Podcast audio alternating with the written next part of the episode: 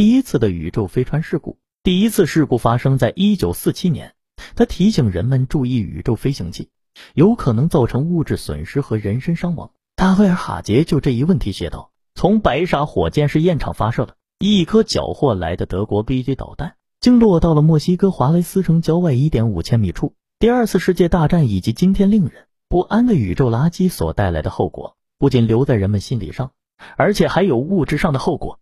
一九五七年在。”把原苏联人造卫星一号发送到绕地轨道之后，运载火箭坠落在西伯利亚。第二年，又发生了两起类似的重型火箭坠毁事件。这两枚火箭在把两颗卫星送上轨道后，出人意料的在加勒比海上空进入大气层。同年，人造卫星三号的运载火箭坠毁在太平洋。大的一次由宇宙垃圾造成的伤害事故，是在一九六零年十一月三十日，美国向绕地轨道。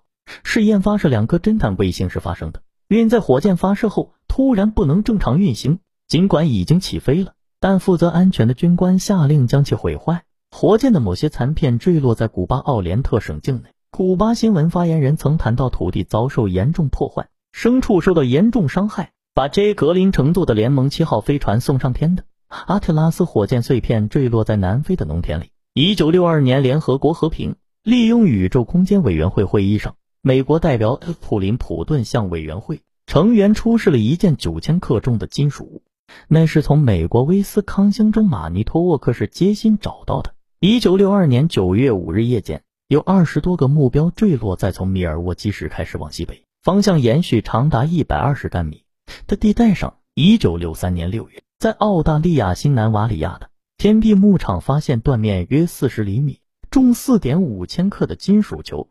澳大利亚科学家确定这是宇宙飞船的残骸。还有一次类似的事件，是在1965年8月，美国发射 Gemini 五飞船第一节火箭六米长的一段，意外的坠毁在大西洋南部海域。西班牙政府称，他们在1960年找到了一个已损坏的类似压缩氧气瓶的东西，那也许是原苏联宇宙飞船的残骸。在登月的那一年，发生了一起传奇式的宇宙垃圾事件。原苏联卫星的残骸意外的穿过大气层而坠落到一艘日本商船上。阿波罗十分号扔掉的一节火箭，在离新西兰民航飞机六点五干米处飞过，旅客和机务人员都目睹了火箭如何爆炸成碎片的情景。尽管可以无止境的引述下去，但到此已足以说明情况的离奇。当初人们花了许多金钱，把能在恶劣条件下表现出特高强度的昂贵合金材料送到天上。然而，正是这些非凡的特性，它们成了废品后还能回到地球上来。这不仅给我们造成需要对付的新的危害，而且带来另一种威胁：即将及误认为从宇宙飞来、由外星人造的不明之物。这也是够危险的。